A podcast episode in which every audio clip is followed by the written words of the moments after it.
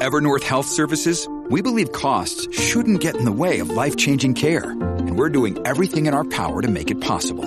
Behavioral health solutions that also keep your projections at their best? It's possible.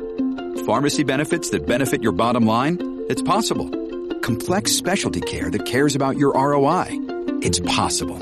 Because we're already doing it. All while saving businesses billions. That's Wonder made possible. Learn more at evernorth.com/wonder Мною принято решение о проведении специальной военной операции. We are under attack. It is an attack against Western democracies and on the institutions that bind them. What Russia's much more interested in doing is depicting the West as a failure. regime and President Yanukovych, they were trying to protect their enormous wealth.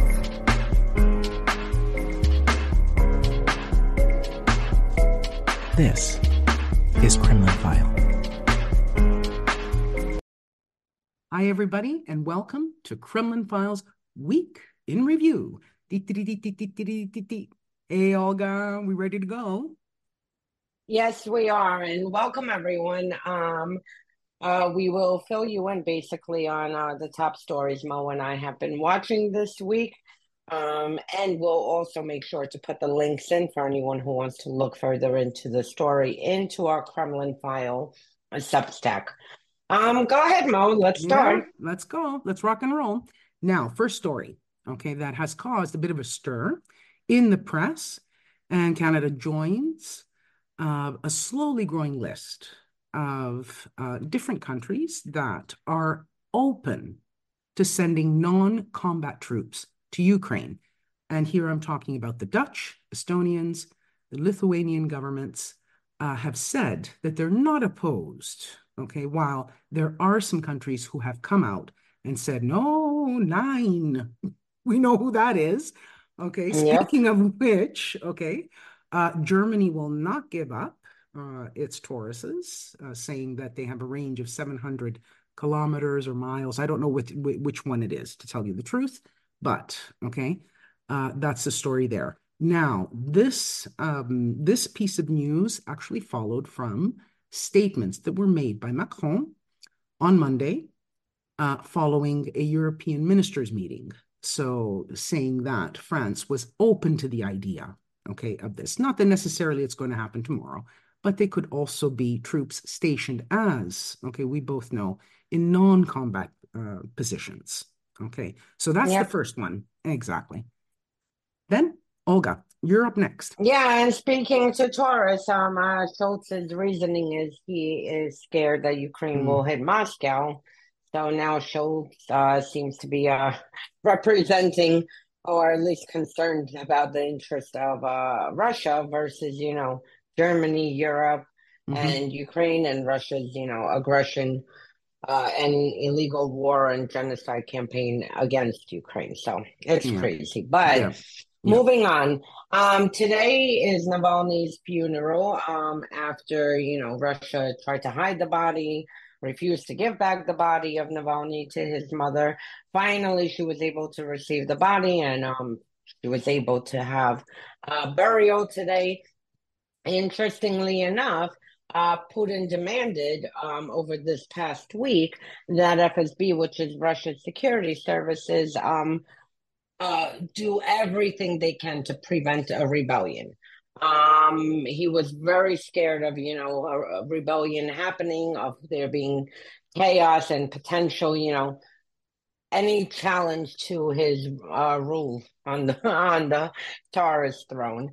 Um, and this apparently, according to um, the Moscow Times, um, a Russian official told them anonymously Navalny's funeral is a stress test for Russian authorities. This topic was one of the most important at meetings involving Kremlin officials. Mm. Interesting. Interesting. And staying, okay, in, in Russia for a moment, unless you wanted to add something else on this? No. Uh, staying in Russian for a moment, in Russia for a moment, um, I believe it was yesterday. Um, Putin did his annual 45 hour address in front of a sleeping audience. Okay. uh, wishing that they were, you know, in a bar someplace downing vodka. Instead, uh, he, of course, okay, uh, talked about the mothers and all of this kind of BS, uh, more whatever. Okay, that I mean, he keeps promising that every single year, and we know what the infrastructure is like. Okay, and life is like outside of Moscow. No toilets for thirty percent of the population. exactly, exactly, exactly.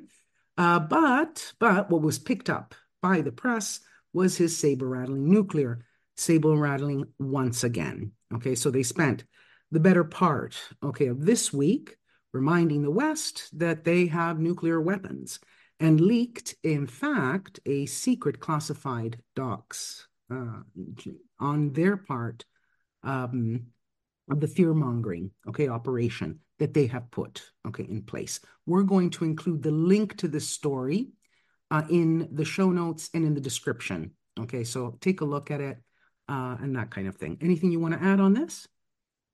Yes. Um. Look, Russia is constantly, you know, showcasing and reminding the West, you know, that they have nuclear weapons. Although, with um mass amounts of corruption, I highly doubt that these, you know, are operational, or at least will go where Russia attempts to send it. We've seen it just, you know, from their uh what do you call it weapons inside of Ukraine and and the condition of it.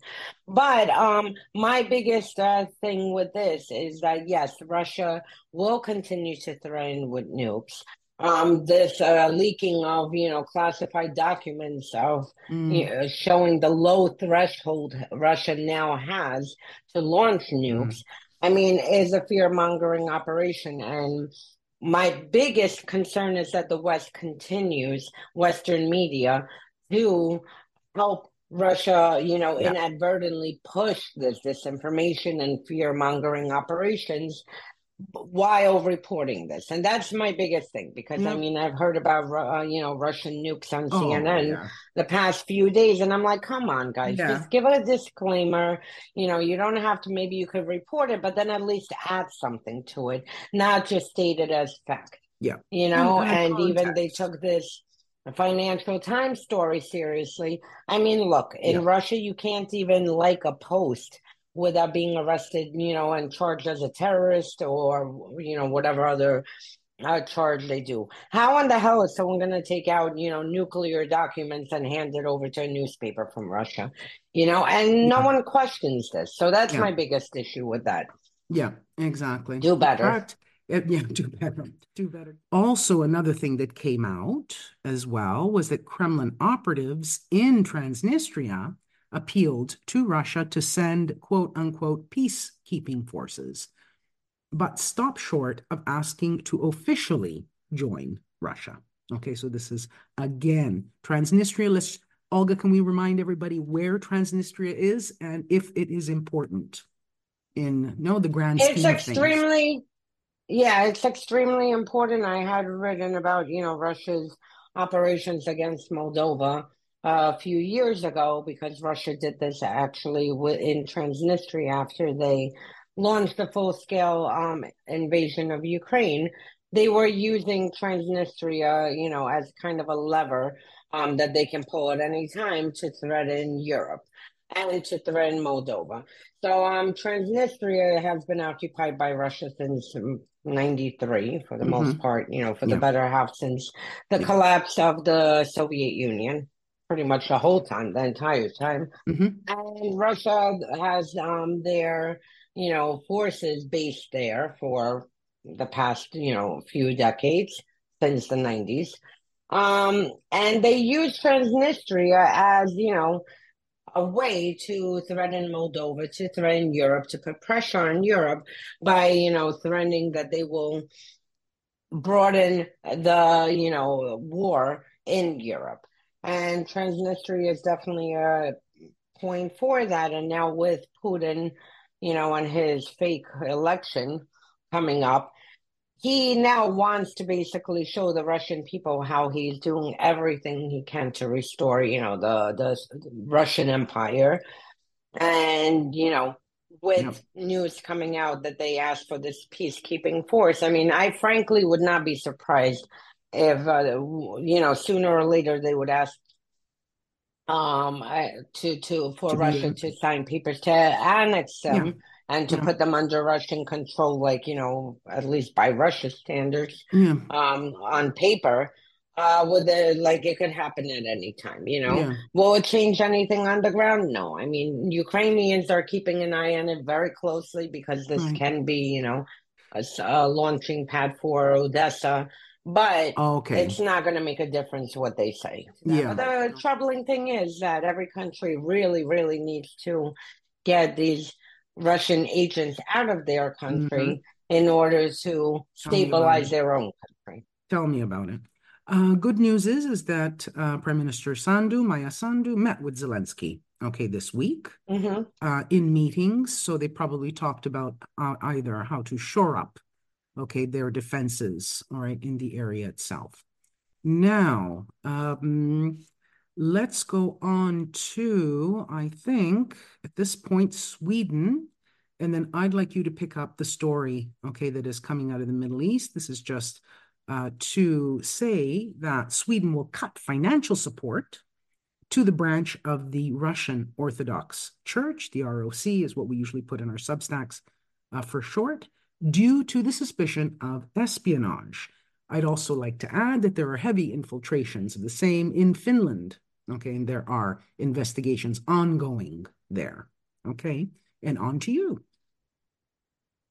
I'll add that the Russian Orthodox Church, I mean, for the well over a century, um, is a front for Russian intelligence uh, operations. is controlled by Russian intelligence services, and unfortunately, is the only uh, Russian intelligence, you know, mechanism that has not been touched since the full-scale invasion. I mean, uh, for the Mhm. most part, the Russian Orthodox churches are operating across uh, the globe. You know, Mhm. um, there have really not been sanctions put on it. I think maybe on Kirill, the patriarch, who was a KGB agent who, um, during the Soviet Union, his job was to, you know, infiltrate religious organizations and, um, uh, what is it, the WOC? The World Congress Well, of Families. Yes, yes, yes. Um, so that was his job, and then the patriarch prior to him, Alexei, was also a KGB agent. And I mean, basically, this is what it is. So, Right, right. um, the fact that um, Sweden uh, finally is doing this, I mean, it's good, and Yeah. I believe it was um, maybe Latvia last year who also um Mhm. had ties with the church and um, Estonia, basically for national so yeah for national security uh, threats ukraine has did the same um several years ago i mean anyone who's from you know this part of the world knows that They know that. that this uh Olga, we need to get Mhm. Ruslan back to talk about this because I know that no, he's done uh, uh, a lot of research. You have as well, so would be a great chat, okay, to uh, to have with him. And remember, everybody, please go and listen to his episode because he is just a fabulous analyst, and he is isn't he fabulous? Absolutely fabulous. yeah I'd like you before we we end off with some other things. Can you tell us what's happening in the Middle East? Yeah, so um interestingly enough, you know, um again, historically Russia has supported terrorist organizations. This goes back to the Soviet Union.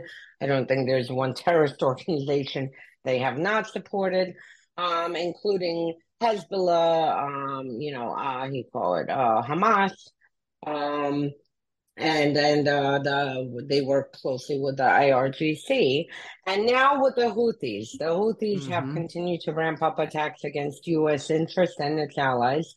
Um, and interestingly, mid-February, a Russian delegation flew uh, to Yemen to meet with um, the prime minister. Um, and the beginning of this week, the prime minister flew to Russia and was welcomed in Russia from Yemen. Yes. So I'm assuming, you know, I assume that they're, you know, uh, working out more logistics, financing, and weapons Yeah. uh, for continued attacks against Yeah. the United States and They can't do it from exactly. They can't do it from a phone or from a cell. So it's like, okay, we got to go and visit. Yeah, Okay, right. let's go. All right. Now I know, Olga, that you have um, done investigations and research on the next topic since 2015. It's the Wirecard, okay, um, Marsalek, all right, uh, situation. Can you give us some information on that? Because I know that you're you're you know this stuff. Yeah, um, there is a, a company with Wirecard. Um, the COO was Jan Marsalek. Um, and uh, basically today, and I recommend everyone check out this story today. We'll put it into the Kremlin File Substack. Um, it came out from the insider, basically providing more evidence that Marsalek was an operative of the GRU, which is Russia's military intelligence. Um, uh, Wall Street Journal uh, last year came out also with an investigation showing that Marsalek was moving um, funds and uh, for Wagner Group, which is Russia's uh, mercenary terrorist organization, um, to fund covert operations in Africa and basically wherever Wagner operates. Um, he's been a spy for the better half of 20, I mean, for the better half of uh, like probably since 2010. Um, and uh, he fled. Wirecard collapsed in 2020. Mm-hmm. He fled to Russia. Surprise, surprise. Um, and has been living, you know, under the protection of security services inside of Russia. So I highly recommend looking into this um, investigation because Wirecard is the equivalent of like, you know, um, I guess I don't know what it would be in US. I guess maybe like PayPal or like mm-hmm. um, yes, that's uh, exactly uh, what it is or yes. something like that. Yeah. Like it's a very, very big company, and mm-hmm. it's um, you know, so the fact that Russia leveraged the main person in this company, um, you know, and recruited them and used this company to move That's funds right. is is you know interesting. And, so and that the German government, the German authorities gave the okay. I mean, it's it's shocking. they did and they didn't. They were investigating for quite a while. In 2020, mm. they took action uh, against Marsalek, he fled. They put out an Interpol notice in 2020, but he when had already fled in. Yeah, yeah, and uh, he fled to Moscow, so it was too late. He mm. went through Belarus. Mm. So I mean, for them, they were investigating. You know, unfortunately, investigations don't. Everyone Sometimes should speed up their. We need to get Natalie back on, our resident, okay, of exactly yes. what went back in the background because she would know. Okay, now, sabotage by congressional, okay, Republicans continues, all right, this week as a vote for Ukraine aid is blocked. Okay, it is blocked. We're seeing no movement whatsoever, all right, in this regard. Um, Speaker Johnson, if we want to call him that, uh, did say, well, for want of another word, Moscow, Mike. okay, you said it. I didn't. I'm thinking of other words as well, but let's just leave it at that. So Johnson did say that he will finally work on it. All right. Uh, after the government, all right, uh, shutdown bill after that. So they're going to, you know, they're going to keep this going and going and going. Uh, each delay, as we both know, Olga, means Ukrainian lives. Okay, that's essentially it. Now, a lot of people have also been asking me, well, what is going on in Europe in terms of defense industry? Okay, and this week there were um, some statements, let's call them those, okay, ideas that are now going to be considered, okay, seriously, I believe, especially with what? know what's happening in the States. Thierry uh, Breton, uh, the EU's internal market commissioner, has said that Europe has to move into a war mode, war economy mode. This is an important statement, by the way. The EU rarely talks this way. Okay. Warning that the bloc needed to produce more faster and together as Europeans as part of a new defense industrial strategy. Uh, Breton, the EU's industrial chief, said that in Brussels, um, European defense must change the paradigm this also means that European defense industry must take more risks with our support by giving them visibility. Okay, so this has been going on since I believe before Christmas, because as I said, and I've stated this before, Charles Michel had already talked about some sort of strategy. Okay, so this is the situation there. The EU has dedicated 500 million euros to boosting production capacity. 500 million is not a lot at all. Okay. No. Um, uh, we know that there's a lot of, you know, just to get people on board with 20, uh, 27 countries in the EU, this is one of the problems that we always have. Anytime a decision has to be made, it has to be made un uh, unanimously. Now, Yep. um, they did it with COVID. They managed to get their act together with COVID. That was a different kind of attack. This is something even more important in my view.